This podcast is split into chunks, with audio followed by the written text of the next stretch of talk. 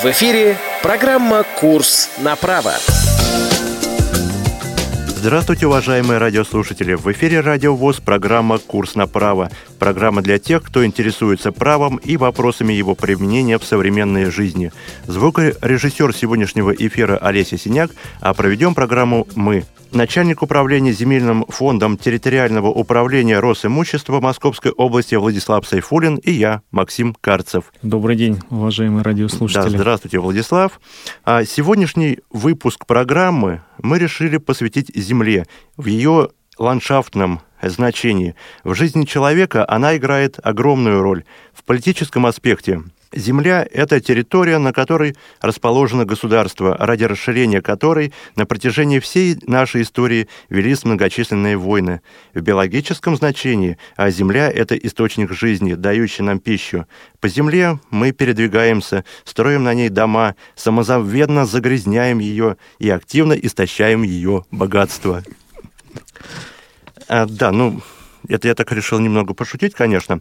А немного, кстати говоря, найдется людей, которые бы за всю свою жизнь ни разу не взяли в руку лопату или грабли и не вскопали землю под грядку, либо под клумбу как на своем участке, так на участке своих друзей, соседей и родственников. И более того, даже по окончании своей жизни мы до конца так и не расстаемся с землей. А находятся даже энтузиасты, которые непосредственно употребляют землю в пищу, утверждая, что делают это исключительно в лечебных целях. Помогает это или нет, а мы, конечно, узнавать не будем, вопрос это спорный, и в него мы углубляться не будем. А, ну, в общем, как мы все понимаем, Земля многогранна, но сегодня я предлагаю рассмотреть ее в качестве объекта э, правового регулирования. А мы рассмотрим вопросы, касающиеся видов прав на землю, оснований возникновения прав на нее и многие другие. А свои вопросы, предложения и замечания относительно как этого, так и других выпусков нашей программы э, присылайте нам, пожалуйста, на адрес нашей электронной почты по адресу yasobaka.ksrk.ru с пометкой в теме «Курс на право». Мы все их просмотрим и а, я думаю, что а, мы посвятим одну из наших передач разбору именно тех вопросов, которые вы нам пришлете на электронную почту. Ну и перед тем, как э, приступить к обсуждению заявленной темы, мне остается сказать, что запись сегодняшнего выпуска проводится 8 сентября 2016 года. Соответственно, ссылки на нормативно-правовые акты, которые будут использованы при записи и при подготовке ее к эфиру, будут приведены по состоянию именно на эту дату. Ну что же, с введением мы закончили и я предлагаю приступить к обсуждению темы. Правовой ликбез. Итак, мы вновь в студии Радио ВОЗ. И, Владислав, да. первый вам сразу вопрос. Какими же нормативными актами регулируются вопросы, связанные с землей? Если обратиться к статье 2 э, Земельного кодекса, которое называется э, «Земельное законодательство», а, то в пункте первом указано, что земельное законодательство в соответствии с Конституцией Российской Федерации находится в совместном ведении Российской Федерации и субъектов Российской Федерации. То есть из этого можно сделать вывод, а, что земельные правоотношения и земельное законодательство, оно состоит не только из земельного кодекса, э, федеральных законов, принятых в соответствии с ним, ну и с нормативными правовыми актами, которые, были, которые издаются непосредственно на уровне субъектов Российской Федерации. То есть, если э, немножко подробно об этом говорить, то можно сказать, что у нас основными нормативными правовыми актами является непосредственно Конституция Российской Федерации. А второй, мне кажется, по значимости э, это Земельный кодекс Российской Федерации от 25 октября 2001 года, номер 136 ФЗ. А, реквизиты данного документа законов субъектов Российской Федерации, а, постановлений правительств, указов президентов, принятых в соответствии с федеральными законами, нормативные правовые акты э, муниципальных образований, то есть получается, что на каждом уровне власти да, э, какие-то правоотношения, которые являются составными частями в целом земельно-правовых отношений, они регулируются различными нормативными правовыми актами. То есть, э, если говорить о конкретных нормативных правовых актах, то я бы рекомендовал э, слушателям, кто заинтересуется данной темой, во-первых, обратиться к земельному кодексу, поскольку там, в отличие от Конституции Российской Федерации, помимо общих норм, положений, принципов, есть и довольно-таки конкретные, касающиеся э, частных вопросов. Это первое. Второе, э, обратиться к Гражданскому кодексу, э, который регулирует гражданские правоотношения, и к таким федеральным законам, как Федеральный закон о государственном кадастре недвижимости от 24 июля 2007 года, номер 221 ФЗ, также Федеральный закон о государственной, о государственной регистрации прав на недвижимое имущество и сделок с ним от 21 э, июля 1997 года, номер 122 ФЗ. Ну и иные нормативные правовые акты, я думаю, что есть смысл будет называть только э, по ходу передачи, потому угу. что на данный момент углубляться в них нет, не имеет смысла, потому что э, понять, для чего они нужны, будет ну, практически невозможно.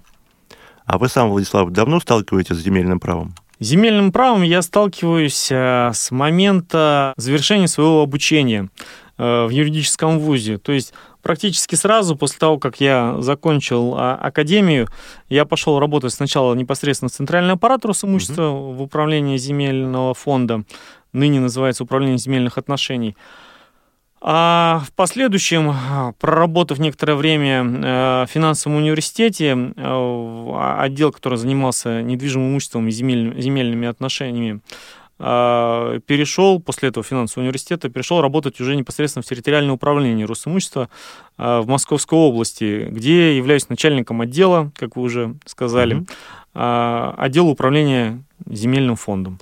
Но вот и за все время вашей работы, а как часто менялась нормативно-правовая база, регулирующая земельные правоотношения, так что прям до нее узнаваемости? До неузнаваемости да. это, можно сказать, что изменилось она с 1 марта 2015 года.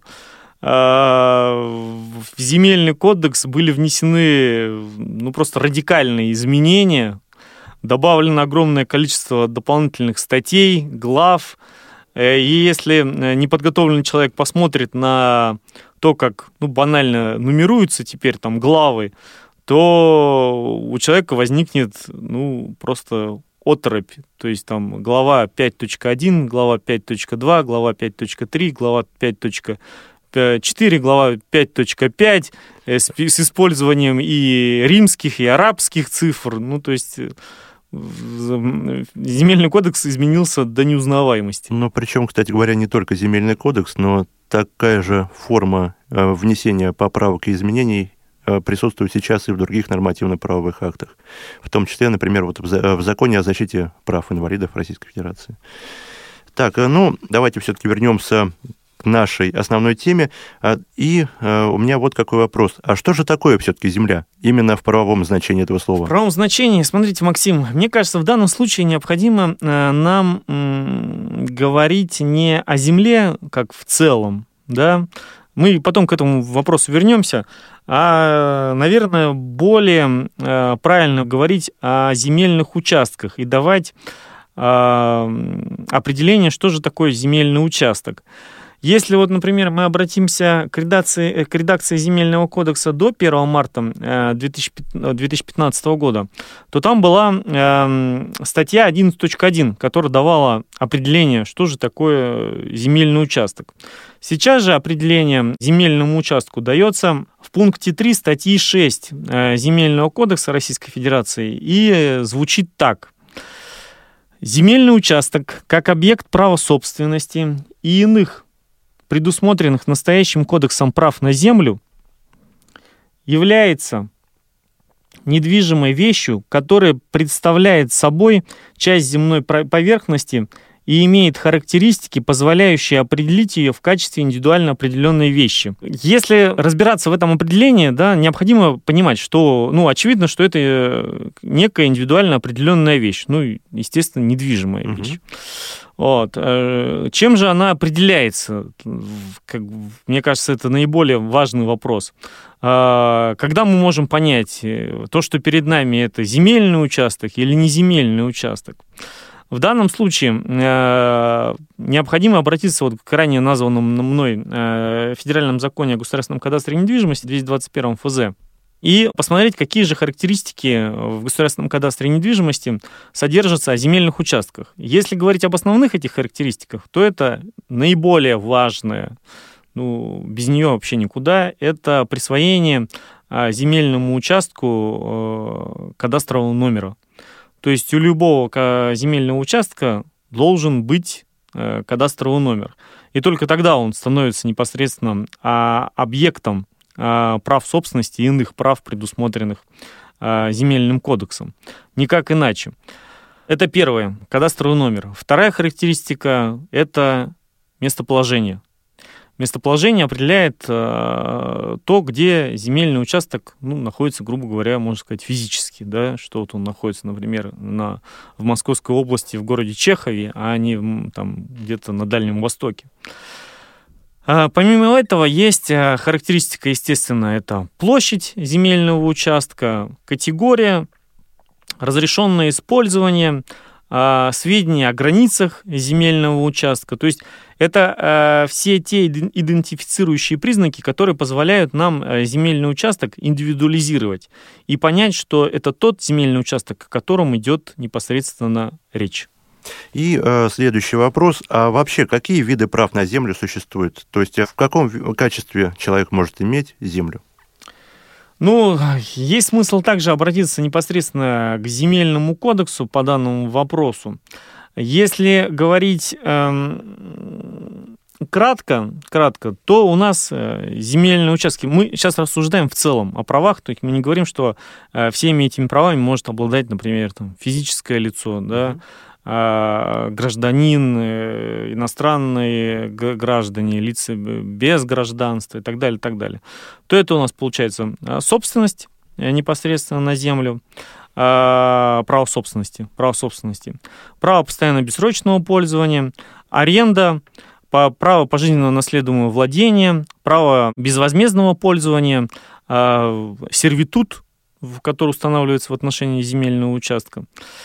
То есть прав ну, в отношении земельного участка довольно-таки много. И они характеризуются не только тем, кто этими правами может обладать, но и непосредственно содержанием данного права. Ну, я думаю, что вот по поводу права собственности и права аренды, в общем-то, все понятно. А вот э, можно разобрать э, поподробнее остальные виды прав, в частности, пожизненно наследуемого владения и сервитут? Ну, смотрите, если говорить о пожизненном наследуемом владении, то я в своей практике с ним не сталкивался ни разу. Вот это... А вообще оно применяется? А, оно есть, да, оно есть. Но на федеральном уровне, э, к сожалению, у меня такой практики нет. И если я буду на эту тему сейчас в данный момент теоретизировать, это будет не совсем корректно. Угу. Можем поговорить на, непосредственно с тем, о чем, с чем я сталкиваюсь непосредственно на практике. Хорошо. Если говорить, например, о сервитуте, да, о сервитуте, то я думаю, что все кто так или иначе, ну, хотя бы знает значение данного слова, понимает, что это пришло к нам, ну, из римского права, да. А... Ну, я об этом не знал до тех пор, пока не закончил, ну, точнее, пока не стал учиться в университете. Ну, сервитут – это право ограниченного пользования земельным участком под определенные цели. То есть, э, ну, для примера, сервитут может устанавливаться для прохода, проезда, прокладки линейных объектов, а, доступа к водным объектам. То есть вариаций э, для чего, для, для каких целей устанавливается сервитут, э, довольно-таки много.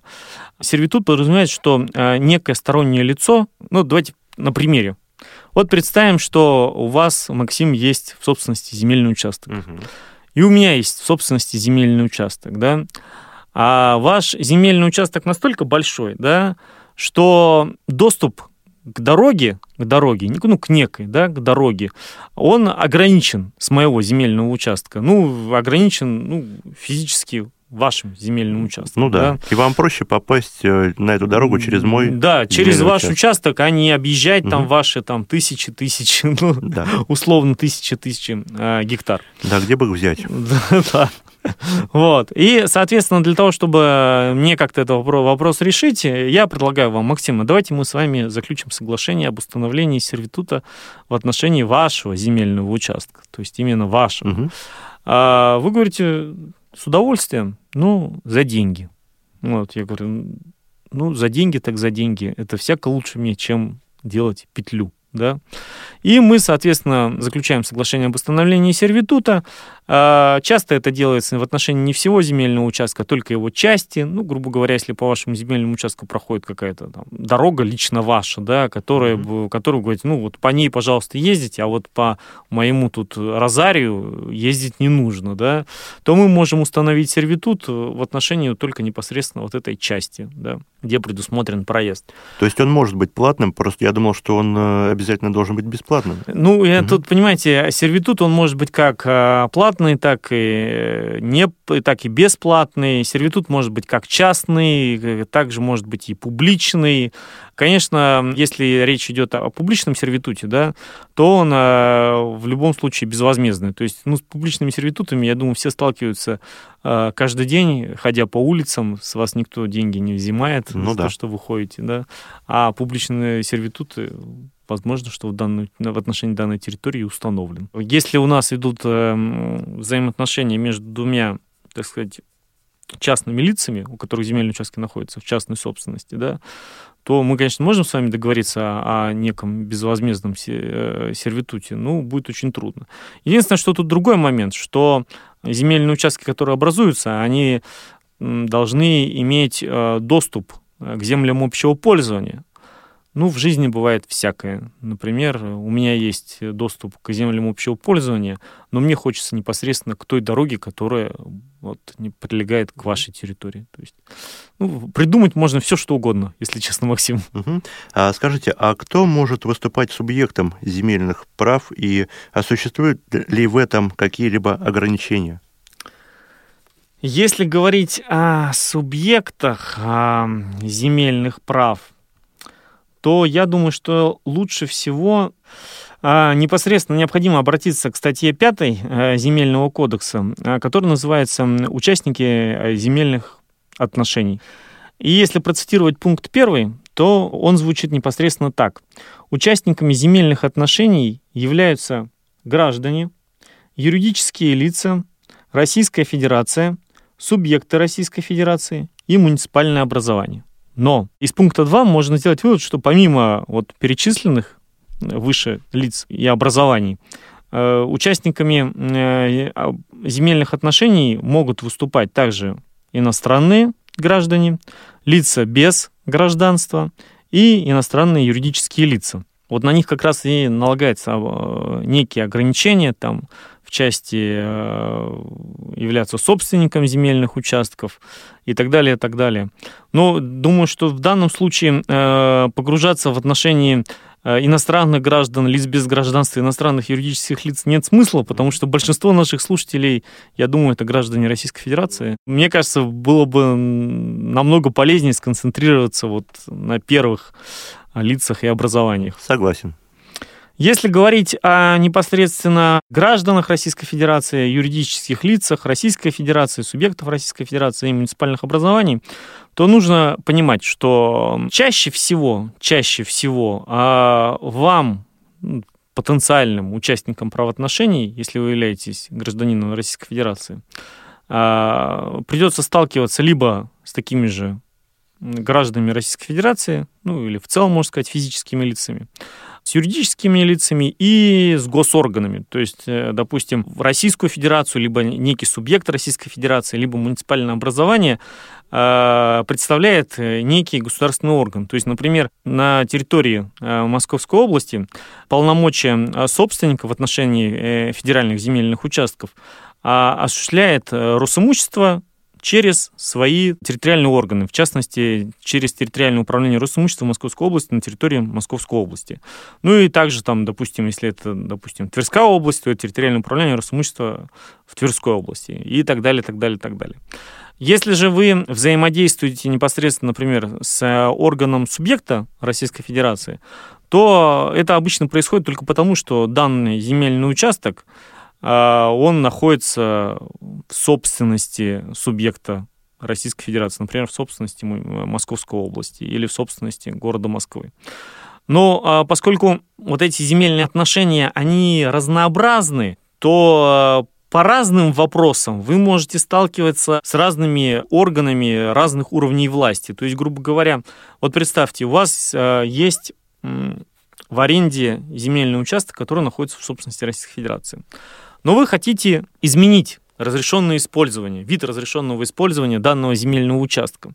Ну, казалось бы, что обращаться нужно, земельный участок находится в федеральной собственности, значит, и обращаться нужно непосредственно в территориальное управление Росимущества Московской области. А нет. А полномочия по изменению видов разрешенного использования а, находятся у муниципальных образований то есть ну, администрации. Да. То есть э, то, что земельный участок находится в собственности Российской Федерации, это не значит, что все полномочия, абсолютно все, находятся, находятся в, ведении. Да, в, соб, э, в ведении территориального управления. Угу.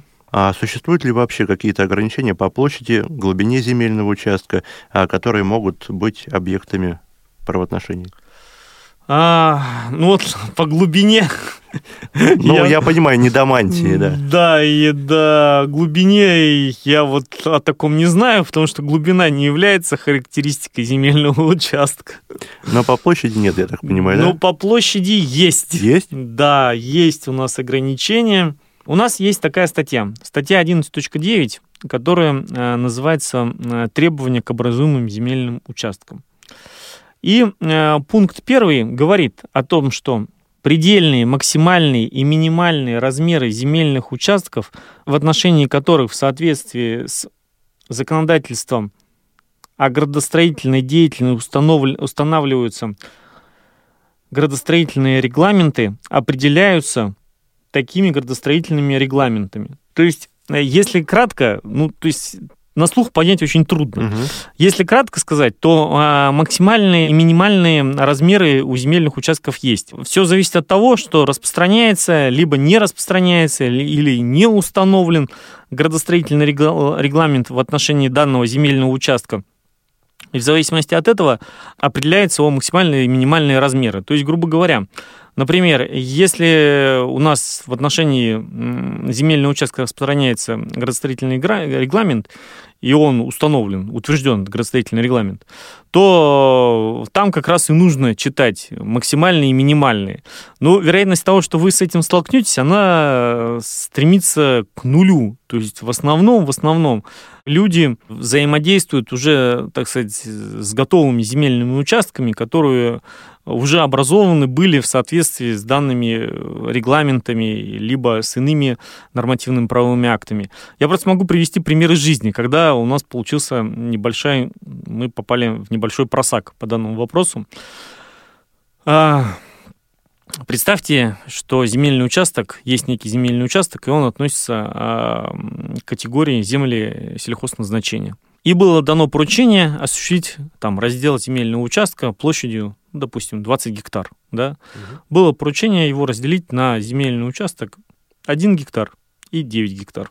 Было издано соответствующее распоряжение, а, пошли регистрировать право собственности Российской Федерации на вновь образованные земельные участки, а Росреестр отказал в государственной регистрации, сославшись на закон э, субъекта, это на закон Московской области, касающийся э, оборота земель сельхозназначения в котором было указано, что минимальный размер земельных участков, относящихся к категории земли сельхозназначения на территории Московской области, могут быть только 2 гектара.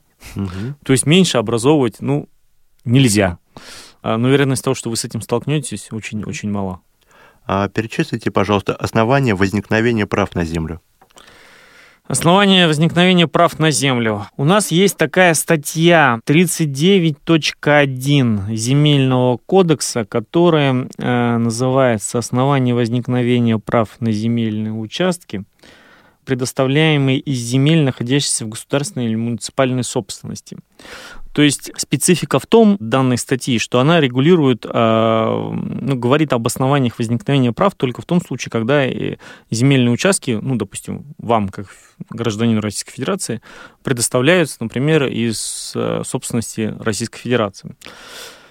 И пункт первый говорит, что земельные участки, находящиеся в государственной или муниципальной собственности, предоставляются на основании это получается у нас подпункт 1, решение органа государственной власти или органа местного самоуправления в случае предоставления земельного участка в собственность бесплатно или в постоянное бессрочное пользование.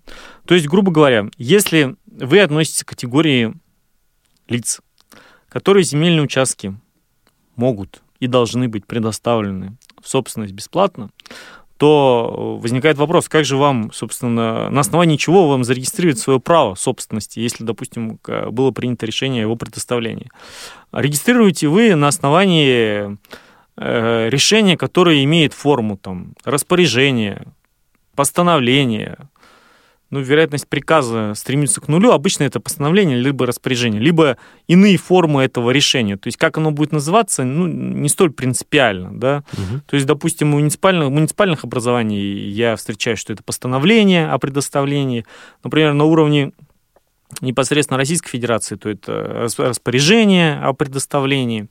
То есть в данном документе должно быть указано, что, во-первых, должен быть указан э, земельный участок, какой вам предоставляется, да, а, указано, кому он предоставляется, да, и на основании чего он предоставляется. То есть там в соответствии с какой статьей данный земельный участок предоставляется вам в собственность, ну, например, бесплатно. Больше никаких иных документов нет. То есть вот есть только это решение, на основании которого вы э, регистрируете свое право собственности. Либо если говорить о праве постоянного бессрочного пользования, право постоянного бессрочного пользования.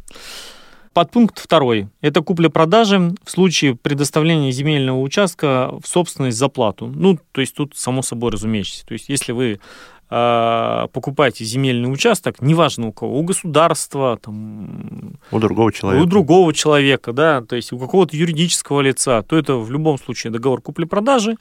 Вы платите, вам а, по акту передается земельный участок. Ну, заключается, естественно, договор купли-продажи и передается. На основании вот уже этих документов вы регистрируете свое право собственности. Подпункт третий. Это договор аренды в случае предоставления земельного участка ну, в аренду. Ну, тут, собственно, я думаю, все понятно. Вот. Все так или иначе сталкивались с арендой. Договор безвозмездного пользования в случае, если земельный участок предоставляется в безвозмездное пользование. А, то есть, э, если кратко подвести, да, то у нас есть два варианта. Либо это какой-то договор, либо это какой-то договор, либо это некое решение, которое не требует договора в силу того, что вы относитесь, например, к какой-то определенной категории лиц, либо земельный участок предоставляется вам на каком-то особенном праве, то есть, например, на праве постоянного бессрочного пользования, а, который, допустим, не требует возмездности. Скажите, а могут ли земельные права быть принудительно ограниченными органами государственной власти и, или органами местного самоуправления?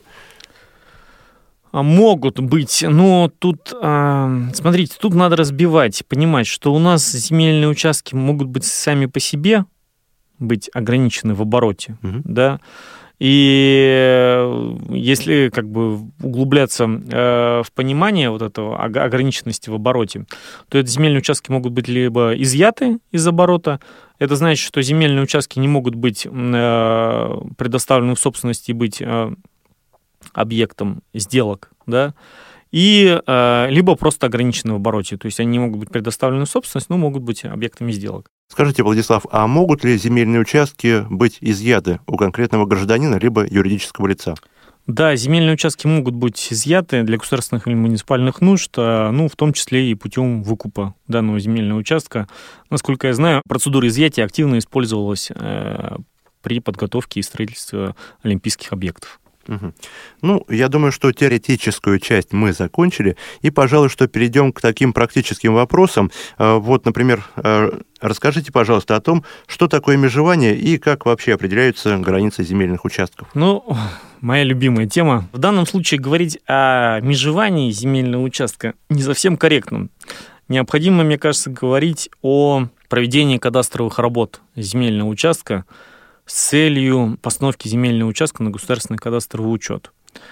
То есть а, вот этот 221 федеральный закон, о котором я говорил ранее, о государственном кадастре недвижимости, да, он регулирует как раз вот эти э, правоотношения, касающиеся постановки земельных участков, и не только земельных участков на государственный кадастровый учет, но также и иных объектов недвижимого имущества. Если говорить по-простому, э, то у земельного участка, естественно, должны быть некие границы да, чтобы было понятно, где начинается мой земельный участок, да, а где заканчивается, например, ваш земельный участок. А границы, а сведения о границах как раз содержатся в этом государственном кадастре недвижимости. Границы, они определяются на основании поворотных точек, которые имеют определенные координаты, да, то есть, ну, там две координаты, x, y, ну, как, наверное, все все представляете, да, то есть, э, вот представьте, что вот есть эти поворотные точки, и от этих поворотных точек идут вот некие такие отрезки, да, которые определяют э, границы вашего земельного участка. Эти границы, они, ну, давайте честно скажем, они такие умозрительные, да, это, то есть это некая информация, которая содержится в некой базе, да, о ваших границах, ну, то есть не о ваших границах, а о границах вашего земельного участка. И непосредственно а, возникает вопрос, а как же вот на местности-то эти границы определять, устанавливать и так далее? Определяются они с помощью межевых знаков да, то есть межевые знаки устанавливаются на определенной территории, да, которые указывают, что, грубо говоря, здесь э, непосредственно находится граница земельного участка. Либо это может быть определено какими-то естественными э, объектами, ну, то есть там река, озеро, еще что-то, да, вот. Ну, я бы рекомендовал всем, э, кто, например, приобрел земельный участок, и у которых э, с границами земельного участка все в порядке, да, то есть сведения о его границах внесены в государственный кадастр недвижимости, сразу по границе ставить забор. ставить забор, чтобы не возникало проблем. Так, Владислав, и еще, точнее не еще, а очередной практический вопрос. Вот я, например, захотел приватизировать свой земельный участок. А как я могу это сделать? Расскажите, пожалуйста, какие-то этапы есть, документы, сроки? Смотрите, Хотя бы вкратце. Давайте тогда начнем с того, с чего же вам начать. Да? Во-первых, а, вам нужно определить, а, а если прошел ли вот этот земельный участок, который вы хотите приватизировать, а, государственный кадастровый учет. Если у вас сведения о его кадастровом номере есть, то это прекрасно. Часто бывает, что люди вообще не знают, что есть там земельный участок, нет там земельного участка и так далее, и так далее. Например, у нас есть такой, такой ресурс, э, публичная кадастровая карта, э, на котором вы можете найти, ну, там, грубо говоря, свой там, или потенциально ваш земельный участок. Это федеральный э, ресурс, да? Да, это федеральный угу. ресурс. То есть э, там, э, поскольку у нас государственный кадастр недвижимости, он э, ведется единый, то есть, грубо говоря, на территории всей Российской Федерации, то есть это не какие-то базы там по субъектам, да, он единый на всю Российскую Федерацию, то и сведения о, о, о земельных участках, они вот на этом ресурсе доступны всем без ограничений. То есть, грубо говоря, ну, конечно, людям с ограниченными возможностями по зрению, например, как мне, да, им пользоваться довольно-таки затруднительно, потому что часто приходится, например, если ты не знаешь кадастровый номер своего земельного участка, то приходится э, по, по карте да, э, искать эту территорию, где у тебя находится объект, да, непосредственно, и нажимать и выяснять, и стоит ли там на государственном кадастровом учете земельный участок или не стоит. Вот. Э, либо обратиться к помощи квалифицированного специалиста, там, у которого есть э, соответствующее оборудование, то есть там кадастровый инженер, либо некий геодезист, вот, который может помочь. То есть первый этап – это определение э, кадастрового номера земельного участка. Второй этап – это определение, в чьей же собственности он находится то есть данный земельный участок. Чтобы вам это определить, это необходимо заказать выписку из ЕГРП. Выписка из Единого государственного реестра прав на недвижимое имущество и сделок с ним. Я думаю, э, слушатели так или иначе об, о, о его существовании слышали. А, вы получаете выписку из ЕГРП, в ней написано, кто же является собственником. И там может быть указано, например, Российская Федерация, либо может быть указан там, субъект Российской Федерации, либо там муниципальное, некое муниципальное образование, либо физическое лицо, либо юридическое лицо, ну, то есть там вариаций очень много. Но поскольку вы говорите о приватизации земельного участка, а, чаще это собственниками, а, да не чаще, а это 100% собственником будет либо некое э, публично-правовое образование, да, либо прав на, права на данный земельный участок вообще не будут зарегистрированы. Это первое. Как только вы определились с тем, а, в чьей собственности находится земельный участок, вам необходимо, а, я думаю, что наиболее будет целесообразно обратиться к ресурсу того госоргана, который уполномочен на вашей территории осуществлять полномочия собственника, ну и э, компетентен в вопросах э, приватизации земельных участков. То есть, грубо говоря, если это земельный участок находится в собственности субъекта, э, субъекта некого, то это обычно какое-то министерство субъектового уровня либо департамент. А на сайтах обычно выложены административные регламенты, а, в которые, которые регламентируют процедуру приватизации земельного участка. Если говорить в целом о приватизации земельного участка, то есть соответствующие нормы в земельном кодексе, которые для, обязательны для исполнения всеми. То есть э, любой административный регламент он должен э, быть принят в соответствии с земельным кодексом, и никак иначе, и с иными нормативно-правовыми актами.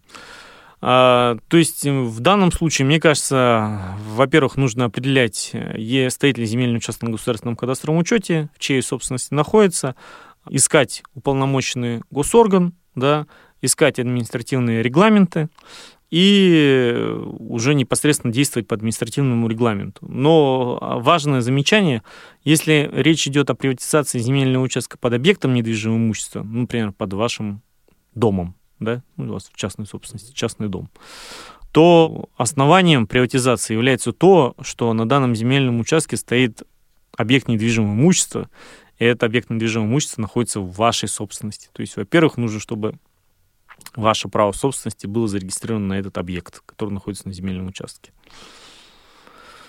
То есть где-то вот так. И следующая практическая ситуация, мы так решили в практику больше углубиться. А, допустим, я покупаю дом, причем это не э, квартира в многоквартирном доме, а обычный частный дом. Обязательно ли я должен выкупать землю, на котором этот дом стоит? Ну, смотрите, у нас а, в Земельном кодексе заложен принцип а, единства судьбы, судьбы объекта и земельного участка. То есть, ну, точнее, судьбы земельного участка и расположенного на нем объекта. То есть э, при приобретении э, права собственности на объект недвижимого имущества вам переходит, соответственно, и право э, пользования данным земельным участком. То есть если вы приобретаете, например, дом, да, а у того лица земельный участок был также в собственности, да, то вы приобретаете и право собственности на земельный участок. А если, например, дом был в собственности, а земельный участок в аренде у государства? Ну, в данном случае вы приобретаете э, право аренды на данный земельный участок. То есть вы можете заключить э, дополнительное соглашение о переводе прав и обязанностей. То есть теперь арендатором будете непосредственно вы данного земельного участка. Вот, то есть это уступка права. Ну, это, эти вопросы, конечно, необходимо регулировать и отдельными соглашениями, либо чтобы в договоре было это конкретно прописано, на каком праве вам переходит земельный участок, чтобы не получалось так, что вопрос объекта он решен да, в договорных отношениях, а земля осталась на откуп э, федеральных законов. А если кто-то собирается покупать земельный участок, а нужно ли нотариальное удостоверение данного договора? Ну, не обязательно даже договор купли-продажи, договор аренды. Ну, смотрите, а, тут вот вопрос это нотариата. А, сделки с недвижимостью, они требуют, э, естественно, обязательно, да? Да, государственной регистрации. Mm-hmm. То есть, ну и, соответственно, нотариального удостоверения. Следующий вопрос. А могут ли граждане безвозмездно получить в собственность или на ином праве земельный участок? Например, инвалиды, либо многодетные семьи? Да, могут. Многодетные семьи так точно могут. У нас э, в Земельном кодексе есть отдельная норма, которая предусматривает э, предоставление многодетным семьям э, бесплатно земельных участков. Касаемо инвалидов, у нас данный воп- вопрос отдан э, на решение субъекта. То есть указано, что земельные участки могут предоставляться бесплатно в собственность а, категориям граждан, которые определены э, нормативными правовыми актами субъекта Российской Федерации. Угу. То есть в зависимости от субъекта, возможно, что какой-то субъект и предусмотрел предоставление инвалидам. Я такое не исключаю. Ну, понятно. А скажите, а может ли Земля быть объектом наследования? Конечно, как любой объект недвижимого имущества может и должен быть. Еще один вопрос, Владислав. А, например, вот раньше у человека, у которого было в собственности земля, а, было свидетельство о праве собственности. А сейчас какой документ выдается? Да, сейчас основной документ, то есть в связи с изменениями, которые внесены в 122 ФЗ, государственному, э, государственной регистрации прав на недвижимое имущество и сделок с ним, э, по результатам государственной регистрации выдается выписка из Единого государственного реестра прав на недвижимое имущество и сделок с ним, удостоверяющая, подтверждающая государственную регистрацию права на объект недвижимости. Ну, то есть в нашем случае это на земельный участок. То есть теперь свидетельства у нас нет. А сложно ли получить новую выписку? Допустим, я потерял старую, или ну, по какой-то причине она оказалась испорченной, утраченной. Что должен для этого сделать? Куда ну, прийти и где получить? Смотрите, а ранее была процедура выдачи дубликатов свидетельств. То есть, я думаю, кто-то сталкивался. А, есть что-то подобное. То есть, возможно, выдачу дубликата, я думаю. Но а, дело все в том, что а, вот эта выписка, да, она подтверждает только наличие у вас права на дату выдачи. Ну, как бы, в принципе, и, собственно, и понятно. То есть в том случае, если вам необходимо какое-то подтверждение некое актуальное, то есть, например, на сегодняшний день, можно заказать просто выписку из ЕГРП. Она чуть-чуть формой отличается, чем та, которая выдается при регистрации, но это выписка из ЕГРП, которая подтверждает, предоставляет сведения о правах на объект недвижимого имущества. Там будет содержаться практически та же самая информация. А, допустим, человек вот э, в каком-нибудь там 1995 или 2007 году а, приобрел землю, у него есть свидетельство о праве, должен ли он это свидетельство поменять на эту самую выписку?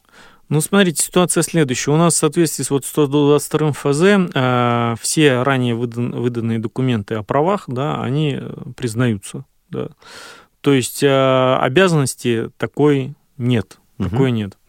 А, единственное, что возникает вопрос, а есть ли соответствующая запись в ЕГРП? Ну, вероятнее всего, что если вы не обращались по данному вопросу, да, а на руках так и имеете старое свидетельство, там, ну, свидетельство старого какого-то некого образца, потому что их там было очень много разных вариаций, вот, то вы можете непосредственно обратиться в Росреестр, с этим документом написать заявление, вам зарегистрируют право, ну, точнее, внесут соответствующие сведения в ЕГРП на основании данного документа, вот, и выйдут тут уже выписку, удостоверяющую регистрацию права ну, на сегодняшний день.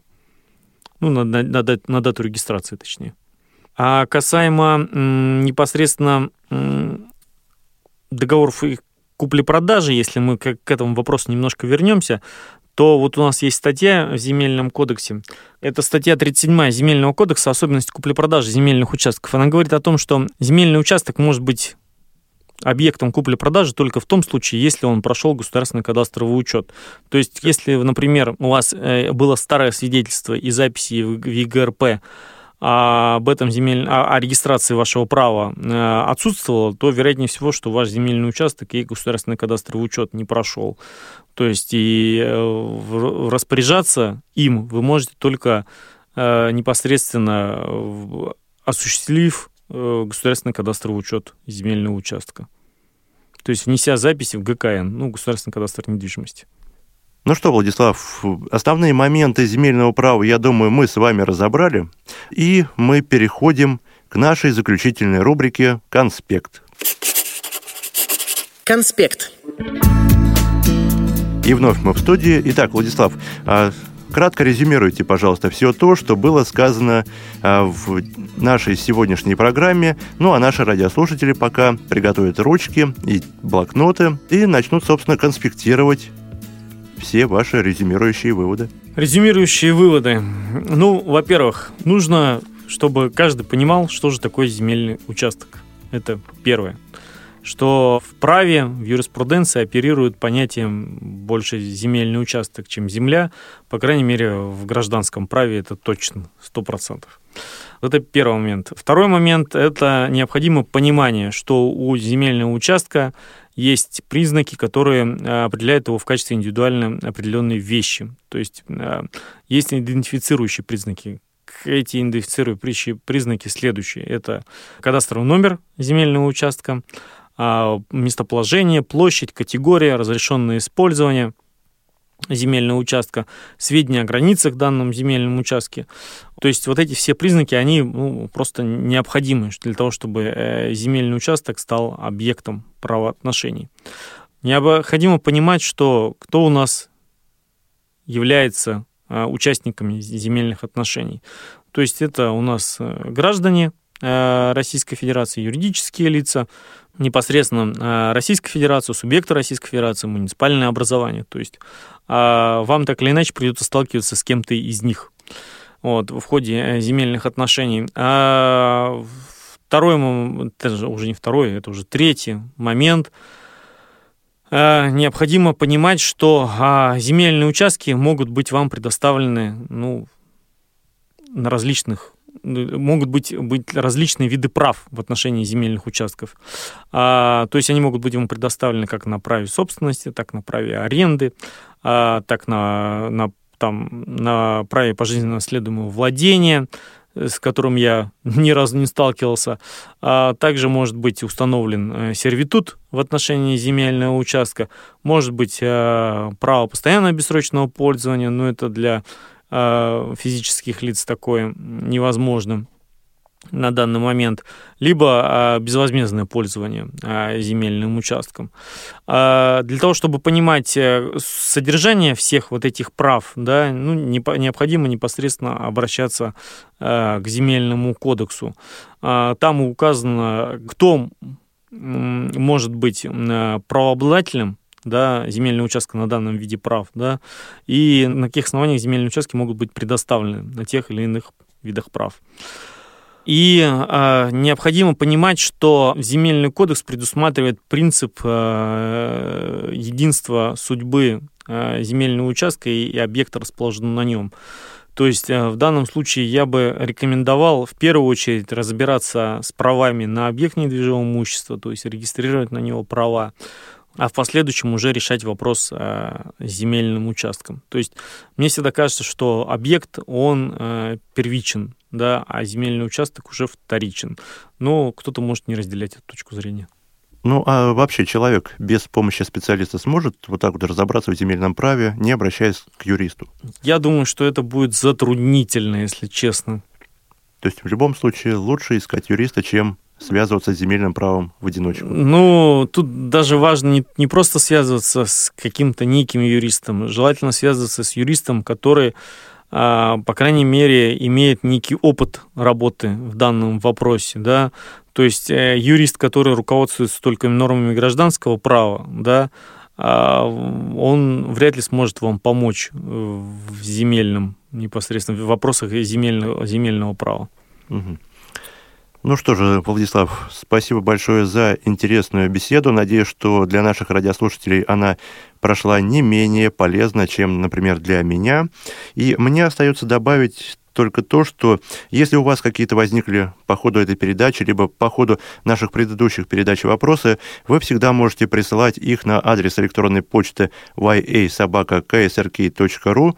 А в теме письма пишите «Курс направо». Мы постараемся вам помочь. И э, мне остается добавить только то, что э, Сегодня в гостях у нашей программы был начальник управления земельным фондом территориального управления Росимущества Московской области Владислав Сайфулин, звукорежиссер сегодняшнего эфира Олеся Синяк и программу провел Максим Карцев. Всего доброго, до свидания. Программа «Курс направо».